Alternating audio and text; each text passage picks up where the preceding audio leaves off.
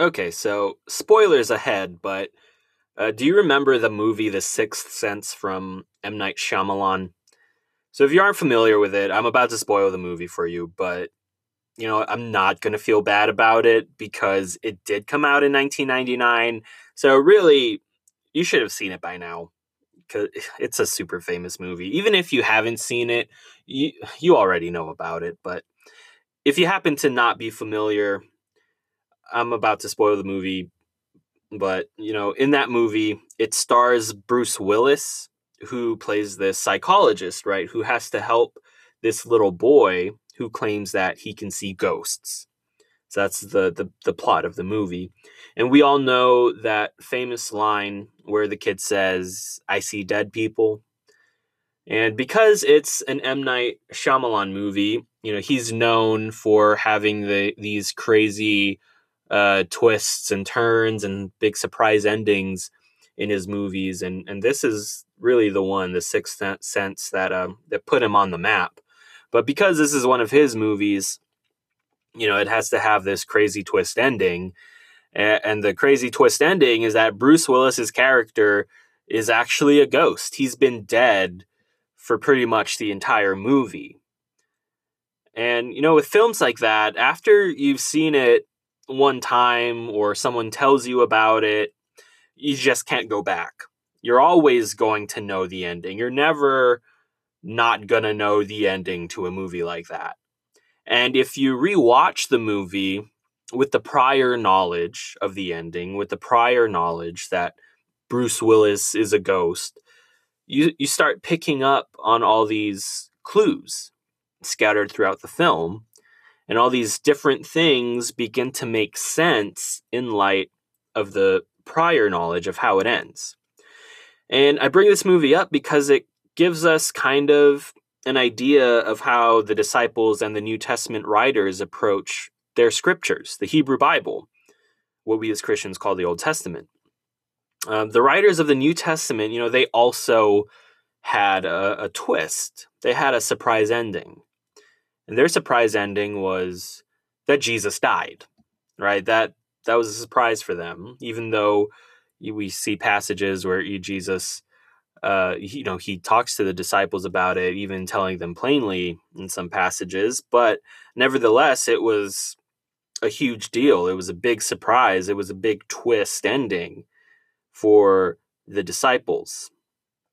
Because typically, for someone claiming to be the Messiah in that day, for a Jew living around the first century, which you know Jesus lived during the first century AD, you know, if if they died, that meant that they were a fake Messiah, that they were they were a false Messiah.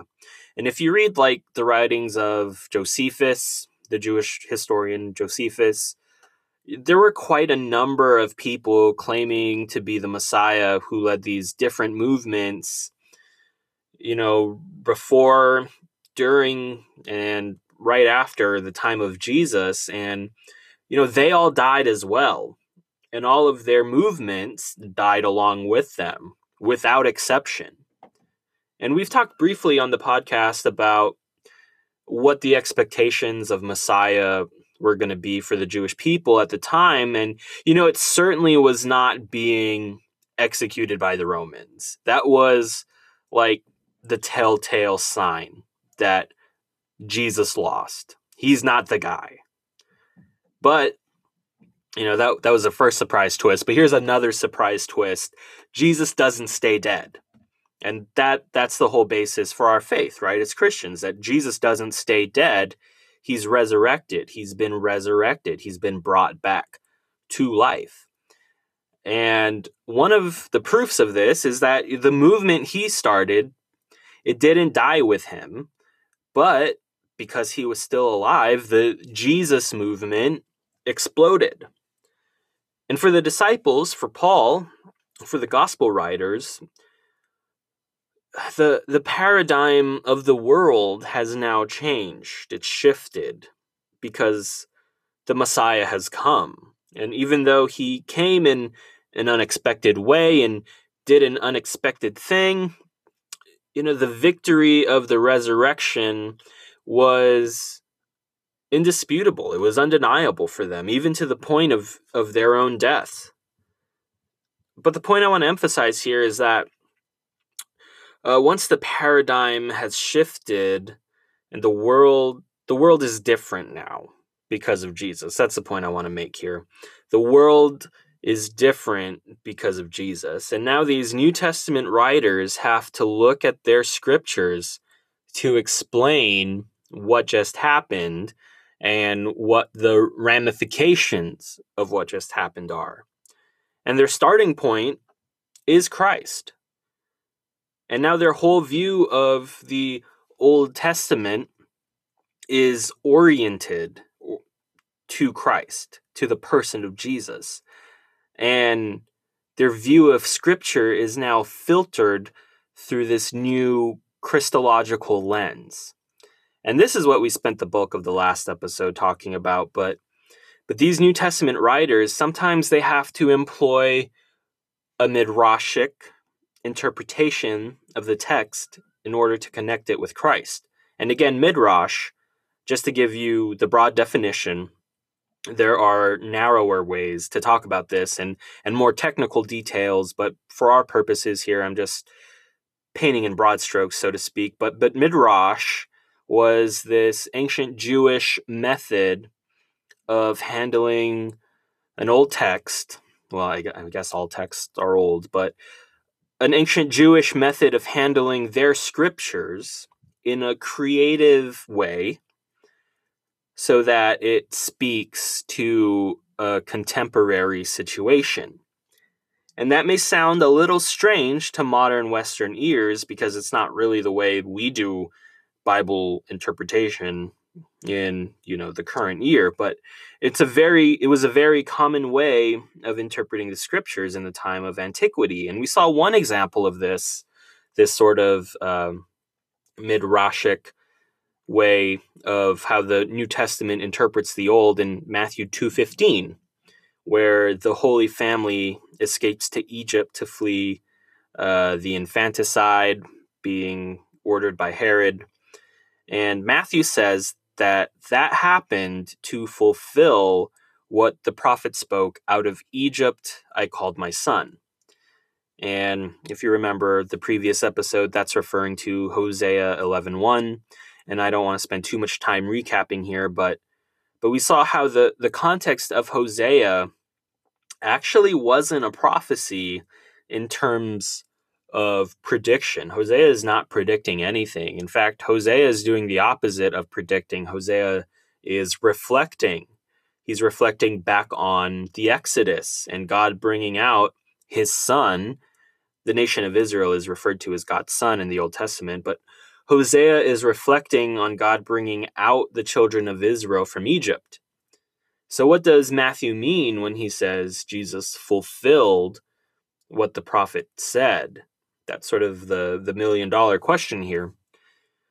Well, I don't I don't think Matthew's saying that Hosea was predicting anything, but I do think that Matthew does mean that Jesus fulfills Hosea. Matthew's saying what's happening with Jesus is like what happened to Israel. And Matthew is saying that Jesus is embodying the story of Israel. Jesus embodies the entire Abrahamic Mosaic tradition of the Jewish people. And he's very concerned about this. Matthew's audience that he's writing to is primarily Jewish, and he wants to show them that, that Jesus is the apex of Israel's story. He's the whole point. I mean, look at the Sermon on the Mount. You know, who else gave a sermon on a mount, right? Moses. That's most of the book of Deuteronomy is Moses giving a sermon on the mount. And in Jesus' sermon on the mount in Matthew, Matthew records Jesus saying, like, don't think I have come to abolish the law or the prophets. You know, I'm not here to abolish any of that, but I'm here to fulfill that. And Jesus, as he's teaching on the sermon in the Sermon on the Mount, he says things like, You've heard X and Y in the law, but I say to you this. And Matthew's purpose in recording all of that you know, he wants to say, look, guys, don't you see Jesus is the new and improved Moses? He isn't Moses, but he's like Moses. He's Moses 2.0. He's the one we've been waiting for. He's the one we've been expecting because again, and I know I'm I'm repeating myself here, but for the New Testament writers, Jesus is the apex of Israel's story. He embodies Israel's story. He's the whole point. And Paul says as much too in Romans 10:4. And actually I want to use this verse to introduce a term to you. Uh, Romans 10:4 as I'm looking it up um, here in the English Standard Version says uh, sorry, Bible app. Sometimes I, I press the wrong thing, but all right. Romans 10:4 in the English Standard Version says, "For Christ is the end of the law for righteousness to everyone who believes." The NIV reads it this way. Christ is the culmination of the law, so that there may be righteousness for everyone who believes. Okay, that word there that gets translated as a culmination or end is this Greek word telos, and it means the purpose or the aim or the principal end. So Jesus is the purpose of the law, he's the telos, and here's the term I want to introduce to you. But Paul and, and Matthew and all of these New Testament writers, they employ a Christotelic hermeneutic to the scriptures.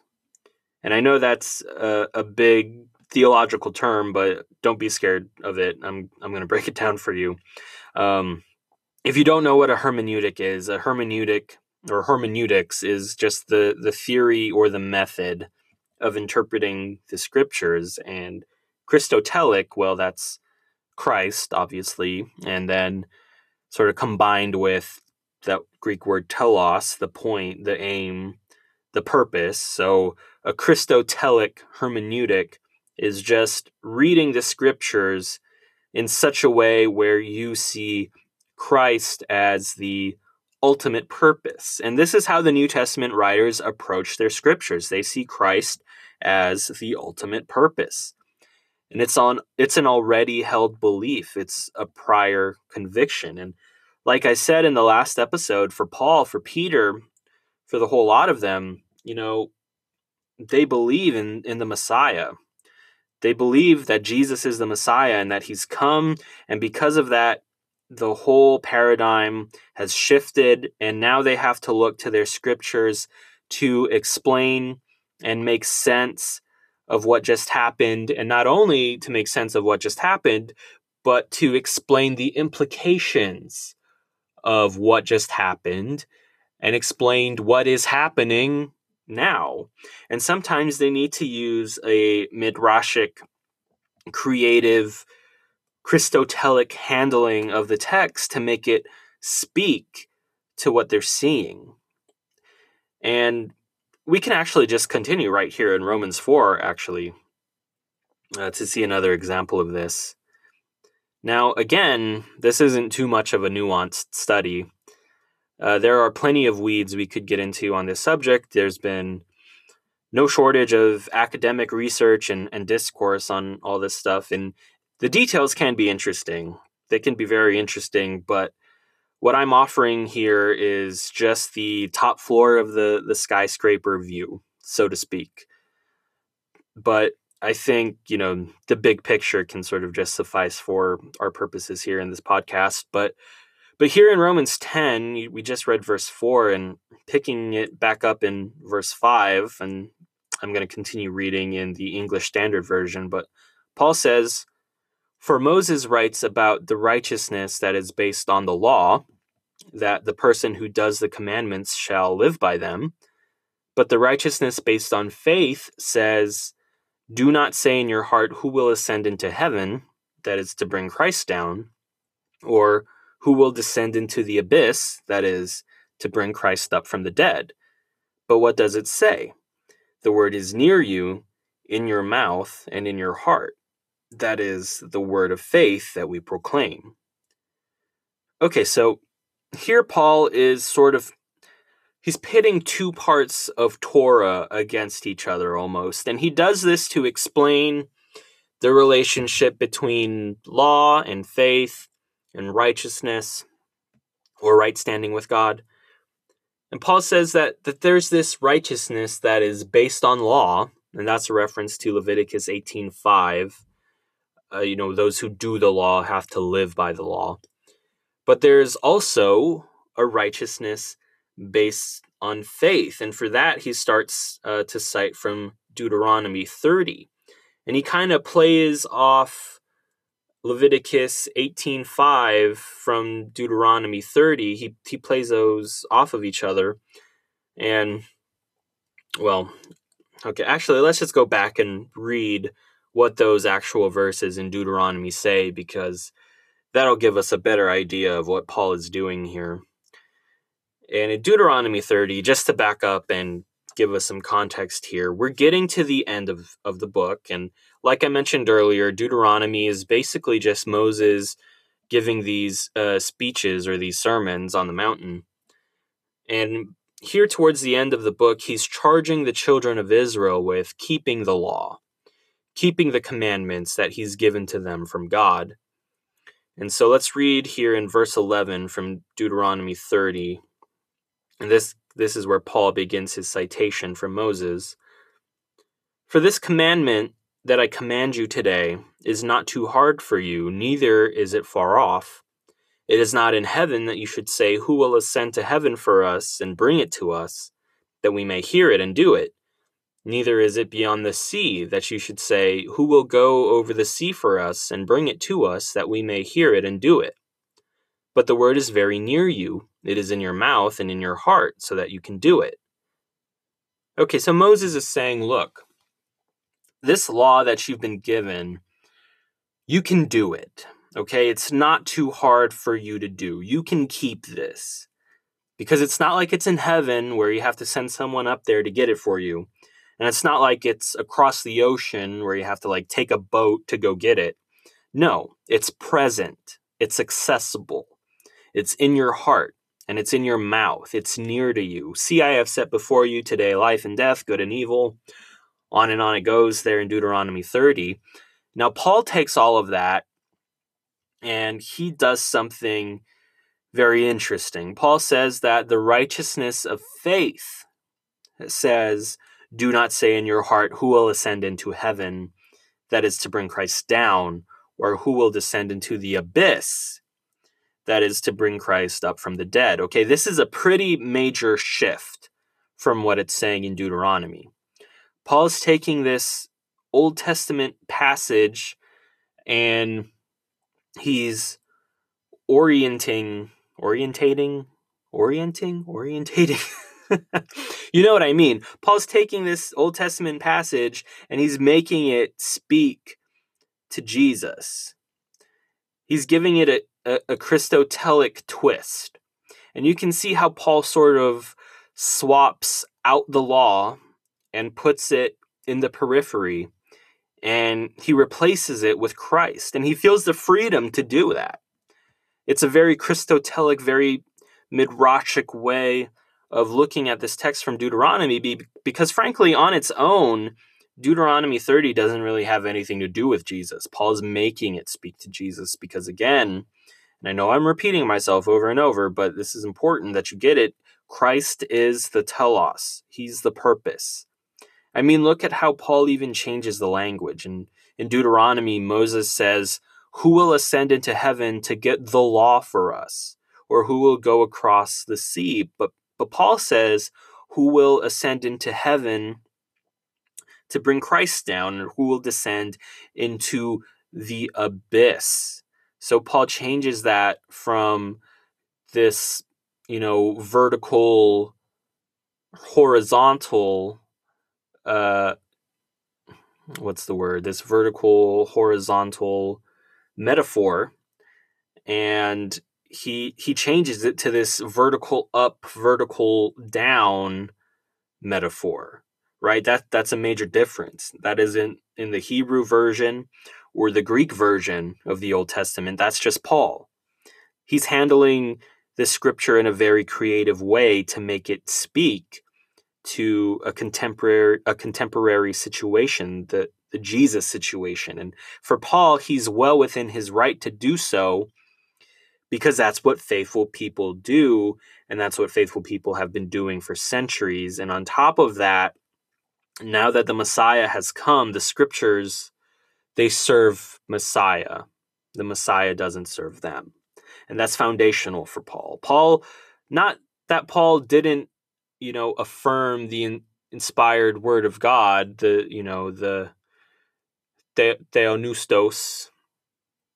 Um, you know, Paul Paul's the one that says that the word of God is inspired in Second Timothy. So of course he believes in the inspiration of scripture. And actually I mispronounced that Greek word it's uh, I think it's theopneustos, not theopneustos, theopneustos, if I remember correctly. So I just wanted to clarify that.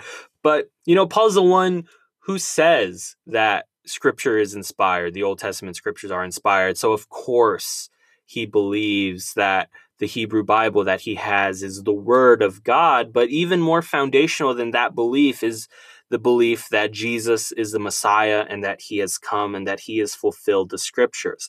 Paul starts with Christ and then he goes from there. And it's this combination of, of a Christological conviction blended with the ancient Jewish way of handling the scriptures that leads Paul to take the liberties that he does and reorient salvation and righteousness away from law and toward Christ. And so now, the implications of all this is that in the same way that the law was given to be acted upon in Deuteronomy, well, this new message, this word of faith message, is ready to be acted upon now. The law demanded a response back then, and now the message of right standing with God through faith in Christ, well, it demands a response as well. And moreover, just like the law was near and accessible for the children of Israel, well, in light of Christ's incarnation and his resurrection, the availability of righteousness by faith is now near and accessible. No one has to go up to heaven to bring Christ down. You know, who did that? God did that already. No one has to descend down into the abyss to bring Christ up. God already raised Christ from the dead. Okay, so since we're in Romans, let's uh, look at another example here. We're talking about how the Bible interprets itself, specifically how the New Testament interprets the Old Testament. And um, let's look at another example here in Romans. Just flip one chapter back from Romans 10. So uh, we're going to Romans 9. You know, um, part of Paul's purpose in Romans is to show that Jews and Gentiles actually share a similar situation.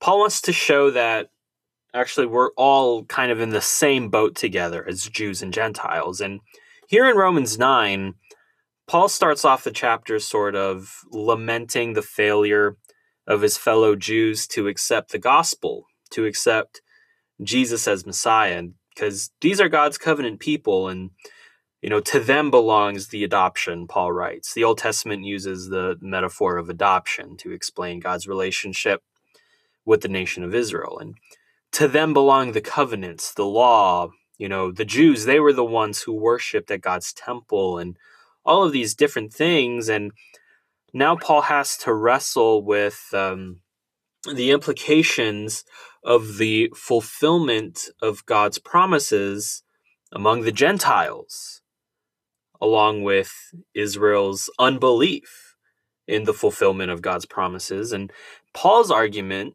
here in Romans 9, like I said, is to show that we're all in the same boat together and there's no one group that has a higher status than the other, but we're all on an equal playing field as Jews and Gentiles because God has brought in the Gentiles to fully share in this Abrahamic tradition of faith and promise as Gentiles. Okay, they don't have to follow the same dietary restrictions or they don't have to become circumcised to fully enjoy the promises of this covenant. And that was a pretty tough pill to swallow for the Jewish people. And we can see this in other places too, uh, judging by the, the responses that Paul got. And Galatians 3 comes to mind uh, particularly. But here in Romans 9, you know, that's the argument Paul is making. And, and he does it by quoting from the Old Testament, right? Shocker. Shocker, I know.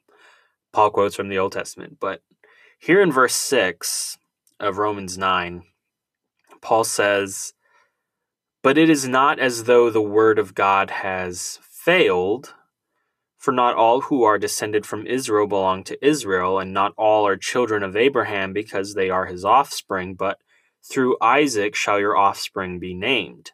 This means that it's not the it is not the children of the flesh who are the children of God, but the children of the promise who are counted as offspring. Okay, so here Paul is rejecting the notion that God's word has failed because Israel as a nation, ethnic Israel, had a negative response to the fulfillment of God's promises through Christ, right? They by and large have rejected Jesus as Messiah. And, you know, Paul is rejecting the notion that that's a failure on the part of God's word. And why isn't this a failure? Well, Paul's assertion is that true membership in God's covenant community is actually based on faith, not on you know physical ancestry. And he goes back to Genesis to make this appeal. So it was very uh, it was very common for Jews to appeal to their Abrahamic ancestry as sort of a symbol for their special relationship to God as his chosen people. But Paul says, look, you know, Abraham had other sons, okay? Just because Ishmael was descended from Abraham, you know, what does that prove? Nothing, right? That, that proves nothing because the child of promise was Isaac. The promise was fulfilled through Isaac. The promise was bared by Isaac. And and even then, Isaac had two sons, right? Jacob and Esau. And verse uh, verse 13 of Romans 9, Paul cites uh, Malachi, as it is written, Jacob I loved, but Esau I hated. So God chose Jacob to bear the promise over Esau. God chose Isaac over Ishmael, and God chose Jacob over Esau, even though Ishmael and Esau are both descendants of Abraham. So, what Paul is getting at here is that the fulfillment of promise has less to do with ethnicity or, or genealogy and is more to do with God's choice. And, you know, Romans 9, Romans 9 is like one of the heavy hitter passages in Paul that uh, Calvinists like to use to show how God predestines and predetermines some to sal- some to salvation and uh, some to wrath. You know, vessels made for glory and, and vessels made for destruction, that whole thing.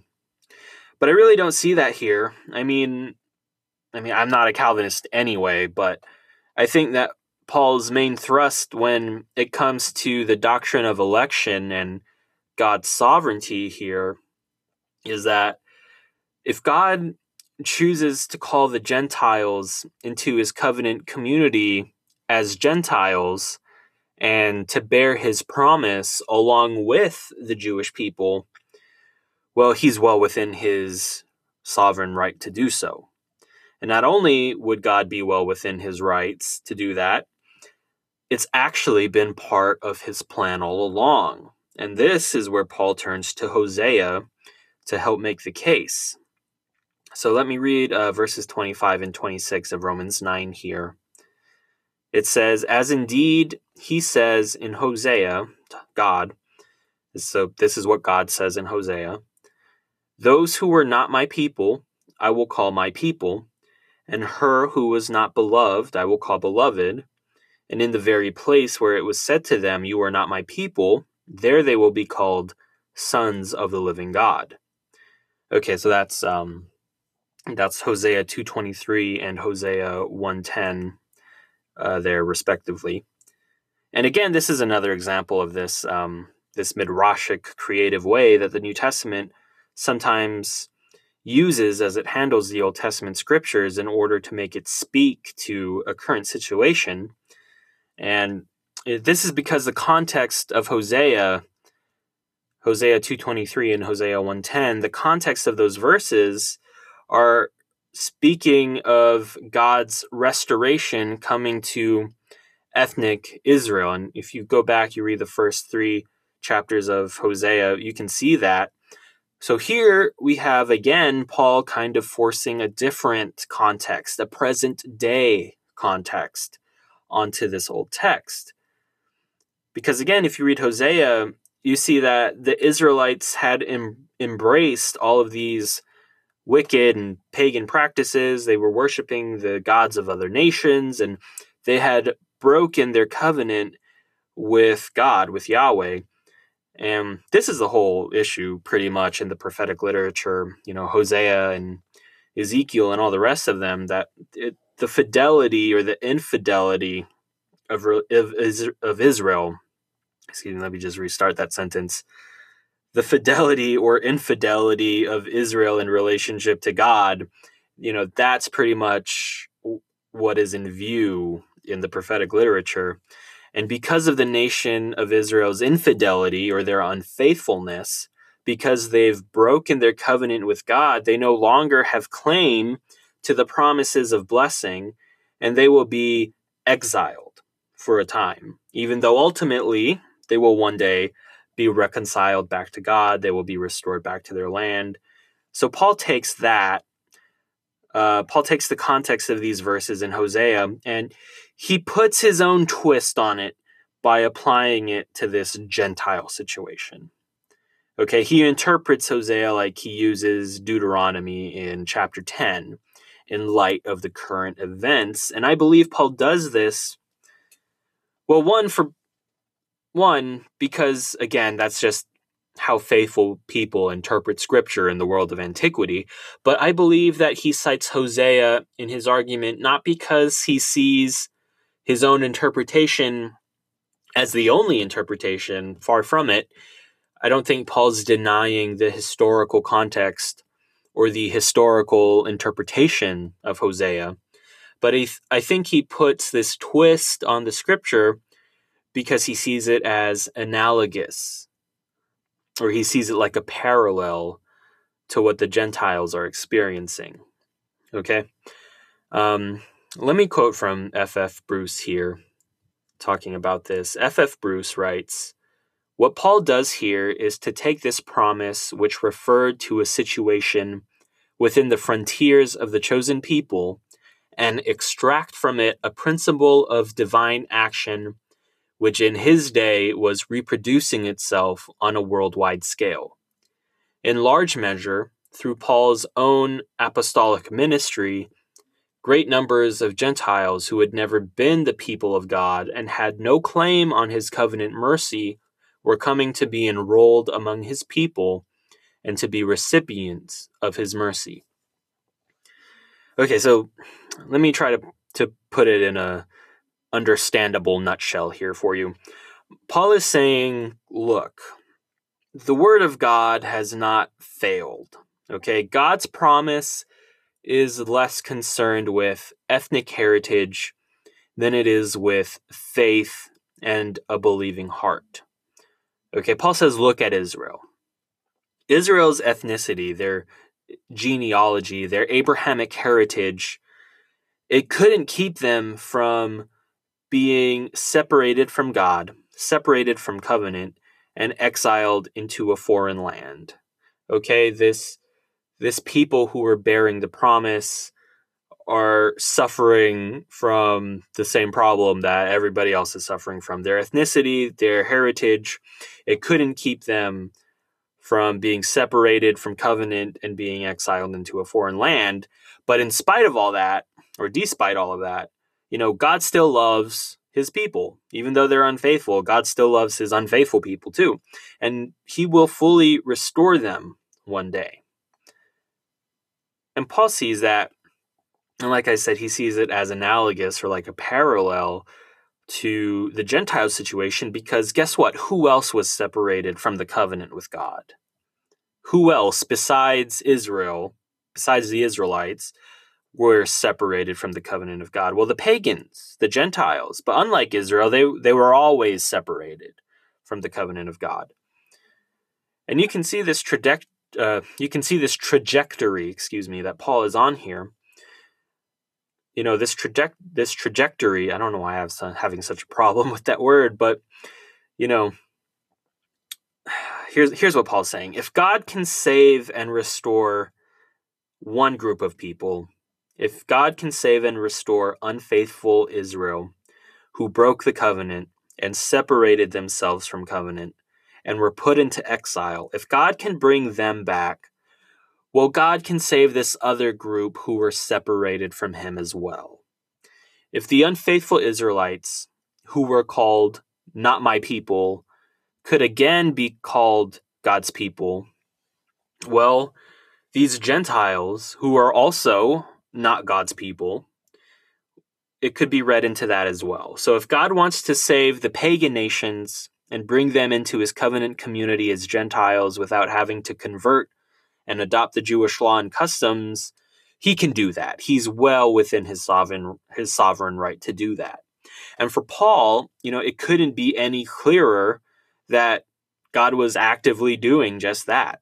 And that that that's a pretty that's pretty forceful reading and interpretation of Hosea here. But again, it's not because Paul didn't understand or deny the meaning of Hosea in Hosea's own context, but he's looking at the scriptures through this Christotelic lens, and he combines that with a midrashic creative reading of the text to make it speak to the present day.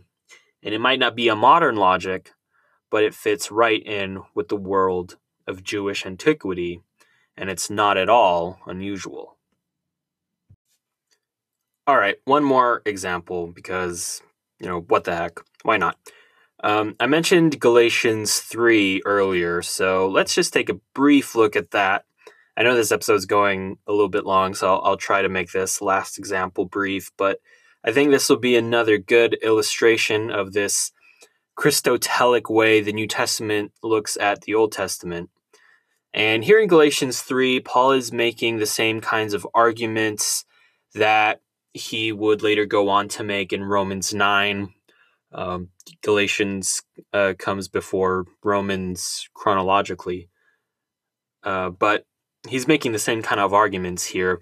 The true children of Abraham aren't necessarily the ones who can trace their genealogy back to Father Abraham, but the real seed of Abraham are the ones who are of faith, because Abraham believed God and it was credited to him as righteousness. Paul cites that from uh, Genesis, Genesis 15 and that's um that's actually one of Paul's go-tos. Abraham believed God, and it was credited to him as righteousness. One of his go-to uh, verses whenever he cites the Old Testament. But uh, so here, um, the Gentiles are included into this covenant again as Gentiles. Okay, that's very important. And in Galatians uh, three, the whole book of Galatians, actually, Paul's trying to beat back the influence of this group of people called the Judaizers. And the Judaizers, they were this group of uh, Jewish believers in Jesus, a very influential group, apparently, who were telling the Galatians that, okay, maybe, maybe their faith in Christ got them into the covenant, but because they're Gentiles, you know, even though they got through the door, they now have to adopt this strict adherence to the law to maintain the covenant now. A lot of people think that the Galatians were giving into this, they were giving into the Judaizers because they felt like if they adopted a stricter adherence to the Jewish law, it would give them an air of legitimacy within the community of believers that they currently didn't have. But Paul says no. Paul says no, that's not the way it works. Paul says that it's faith and faith in Messiah, faith in Jesus alone that legitimizes you as members of God's covenant community. So, again, we're in Galatians 3 here. Uh, we'll pick this up in verse 7, Galatians 3 7. It says, Know then that it is those of faith who are sons of Abraham. And the scripture, foreseeing that God would justify the Gentiles by faith, preached the gospel beforehand to Abraham, saying, In you shall all the nations be blessed. Uh, notice how Paul personifies uh, Scripture there. Scripture is the one that preached the gospel beforehand to Abraham, saying, And you shall all the nations be blessed." But you know, if you go back and read Genesis, it's God saying that. So Paul personifies the Scripture identifies you know the scripture with god so i mean that just speaks to his high view of scripture and inspiration but anyway uh, verse 9 so then those who are of faith are blessed along with abraham the man of faith all right so in this passage paul is assigning greater importance to a revelation that isn't law he's assigning greater importance to God's promise to Abraham because God's promise to Abraham, unlike the law, it has implications for the whole world. In you shall all the nations be blessed. And Paul will reiterate this in verse 15. He writes in verse 15 of Galatians 3 To give a human example, brothers, even with a man made covenant, no one annuls it or adds to it once it has been ratified. Now the promises were made to Abraham and to his offspring. It does not say, and to offsprings, referring to many, but referring to one, and to your offspring, who is Christ. This is what I mean. The law, which came 430 years afterward, does not annul a covenant previously ratified by God so as to make the promise void. For if the inheritance comes by the law, it no longer comes by promise but God gave it to Abraham by a promise. Okay, again, Paul is subordinating the law. Paul is subordinating the Sinai covenant to the Abrahamic covenant. Not that Paul is disparaging the law, because remember, Paul is a Jew, and Paul, you know, he's actually a Pharisee of Pharisees. You know he he talks over in romans 7 if you go read romans 7 about how much he loves the law and the law is a wonderful thing to paul. But guess what? The more significant thing for our salvation through faith more than the law is this abrahamic covenant because that covenant has implications for all the nations of the earth so why the law a logical question right and paul asks this in verse 19 he says, Why then the law? And then he answers himself It was added because of transgressions until the offspring should come to whom the promise had been made. And it was put in place through angels by an intermediary. Now, an intermediary implies more than one, but God is one. Okay, so this could be argued a couple of ways here. One way is this, and this is a common way but the law was given to define sin. The law was given so that we would know what a transgression is. A lot of theologians they go that route, but another common way to uh, to explain this would be to say that the law was given because of what Adam and Eve did in the garden. Right? They rebelled. The law was given because of their transgressions, because of their sins, and because of their sins, well, now we all sin. And I mean, that's an obvious point right there. We all sin. I think we can all agree on that. And I think you can argue that whole trajectory pretty well. But, you know, there's a third way to look at this. And I personally, I personally tend to go this way that the law being given because of transgressions means that it was given to impede transgressions. It was given to be a barrier against sin. In other words, you know, sin, transgressions was a state of being that the law was given in uh, as a response to. Okay, and I think, and and not just me, but some different scholars that I like to read after. Um, but I think that Paul is kind of angling for a dual purpose of the law here. One, it'll impede sin, and it'll preserve a righteous nation, or at least a righteous remnant of a nation through which the Messiah can come and undo all this wickedness that we see in the world. Meantime, in their struggle with the law and sin, it will also show the people that they have a need for grace and for a salvation and for a righteousness that comes by faith. So I think that's sort of the dual purpose of the law that Paul's angling for. On one hand, it's given to impede sin and to preserve a righteous people through which the Messiah can come and fix all of this. And two, it'll show those people and it show all people really that we all have the need for grace and for a salvation and for a righteousness that comes by faith. I think those are the purposes of the law. Now, notice something interesting here. Paul said that the law was added because of transgressions until the offspring should come to whom the promise had been made, and it was put in place through angels by an intermediary.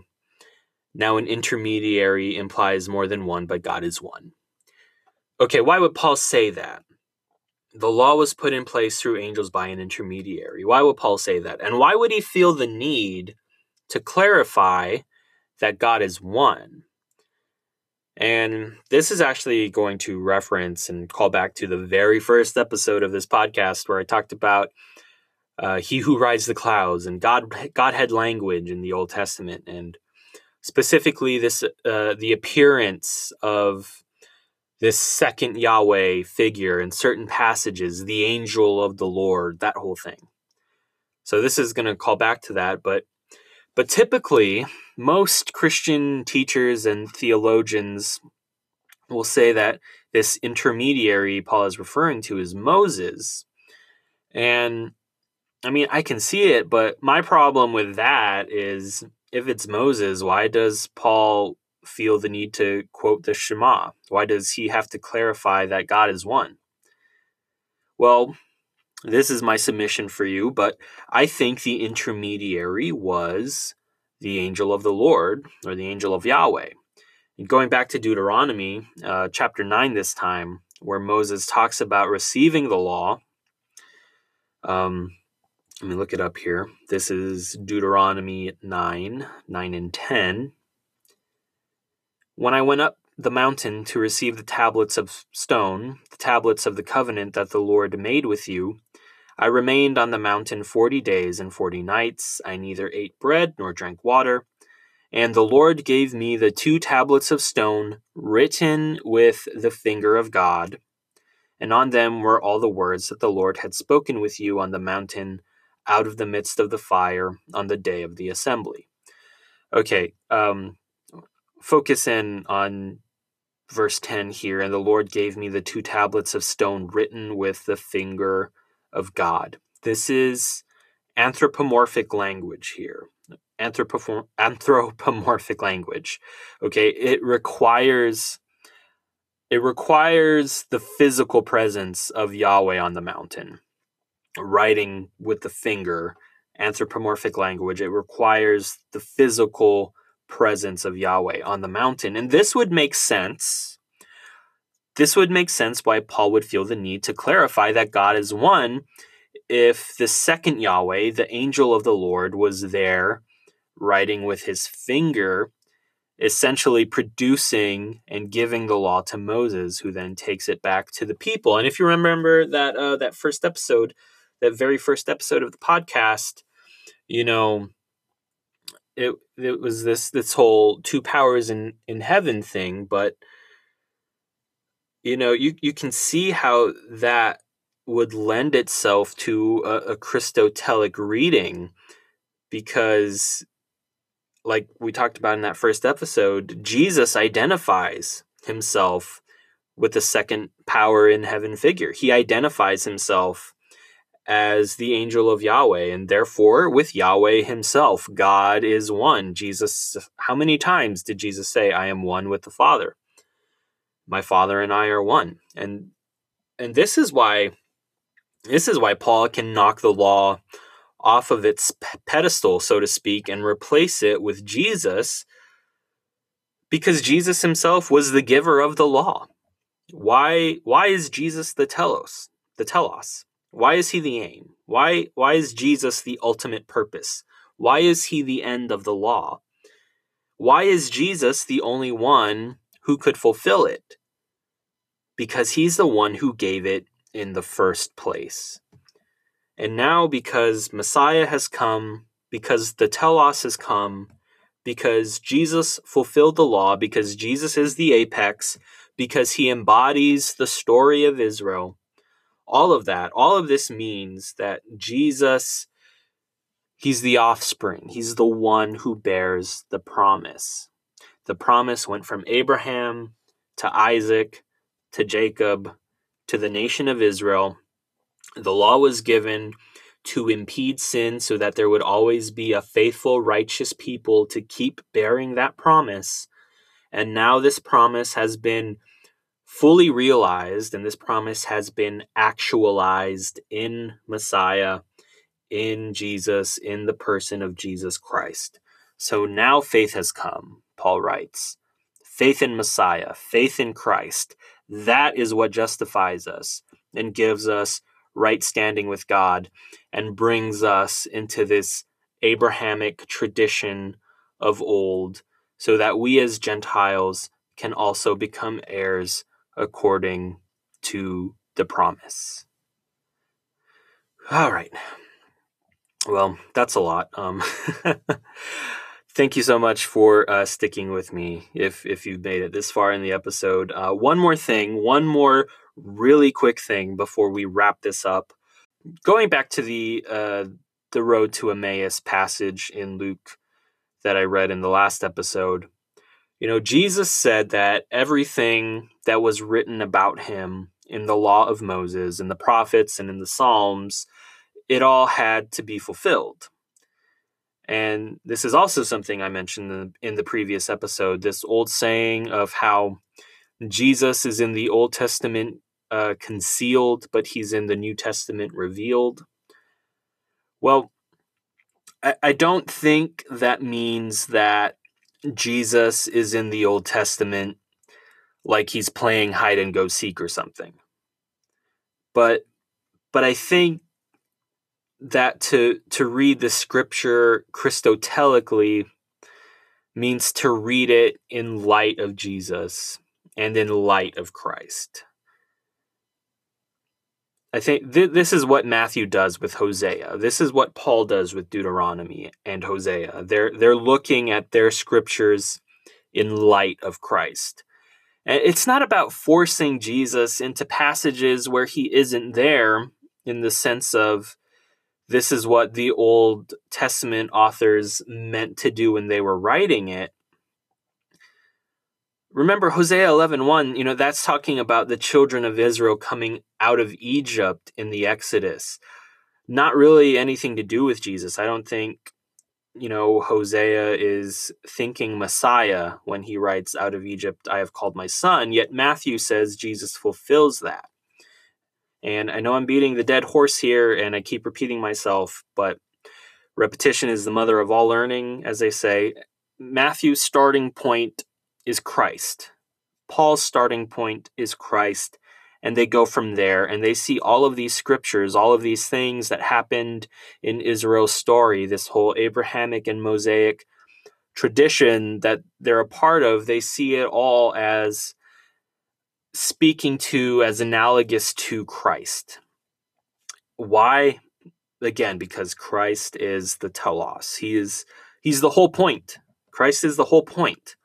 And this has implications for how we view our Bible. It has implications for how we read the Bible. It has implications for how we think about Bible prophecy. It has implications for how we we view the, the doctrine of the inspiration of Scripture. You know, and again, this doesn't mean we have to deny the inspiration of Scripture. We don't have to deny the Spirit's inspiration of, of Scripture. I affirm that 100%. Paul affirmed it 100%. You know, both both testaments, Old and New, they're both inspired. The issue here is we can't just ignore how the Bible functions, how the New Testament authors look at and interpret the Old Testament in the in these very creative ways. We can't just ignore that. For the modern mind, the temptation is to view that kind of treatment as, you know, very strange, maybe even dangerous. Um, you know, to handle an inspired text that way. But this way of reading the scriptures, that that's just what they did. And I think it just speaks to the divine human partnership in the writing of scripture. This is the Bible. It, it's a divine book, but it's also a very human book. It's like Jesus, Jesus, the incarnation of Christ, Jesus was fully God and fully man. Well, the Bible, in the same way, is a divine and human book. And I think if you asked Paul, or if you asked another New Testament writer, if the scriptures were inspired, obviously, I, I think they would give an emphatic yes. They'd say, yes, obviously, the Bible, and for them, meaning their Bible, the Old Testament, yes, obviously it's the inspired word of God. But they might say too that, you know, God is also inspiring this moment, this present moment that we're living in. And God is inspiring what is happening in terms of, you know, these Gentiles coming into the promise, coming into the covenant community.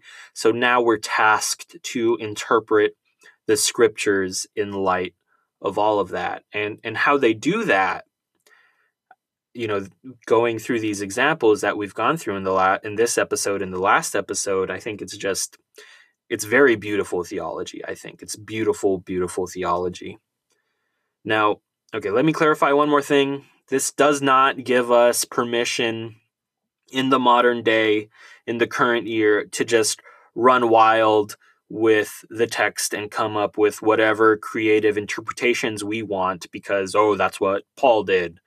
I mean, just no, okay? Emphatically, no. We're still guided by the context of the Bible. We're still we're guided by the context of the overall narrative of the Bible itself. Remember the canon is closed. Okay? There's there's no more inspired writing in terms of canonical scripture. So the, the writing or the, the canon is closed, okay?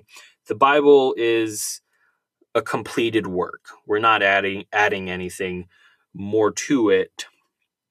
So we're guided by the context of the entire Bible. So, you know, don't think that because you know, the New Testament authors use this midrashic creative way to interpret their scriptures that that gives us license to come up with all kinds of crazy creative interpretations that that suit our own you know crazy notions it it just doesn't right that is uh, not not the point okay the scriptures serve christ and not us again the whole goal of this podcast is to help you think well about the scriptures. And, you know, this is a big, big topic how the Bible interprets itself, you know, this doctrine of inspiration, intertestamental exegesis, uh, Christotelic hermeneutics, whatever you want to call it. This is a massive, massive, massive topic. And we've spent two episodes on it.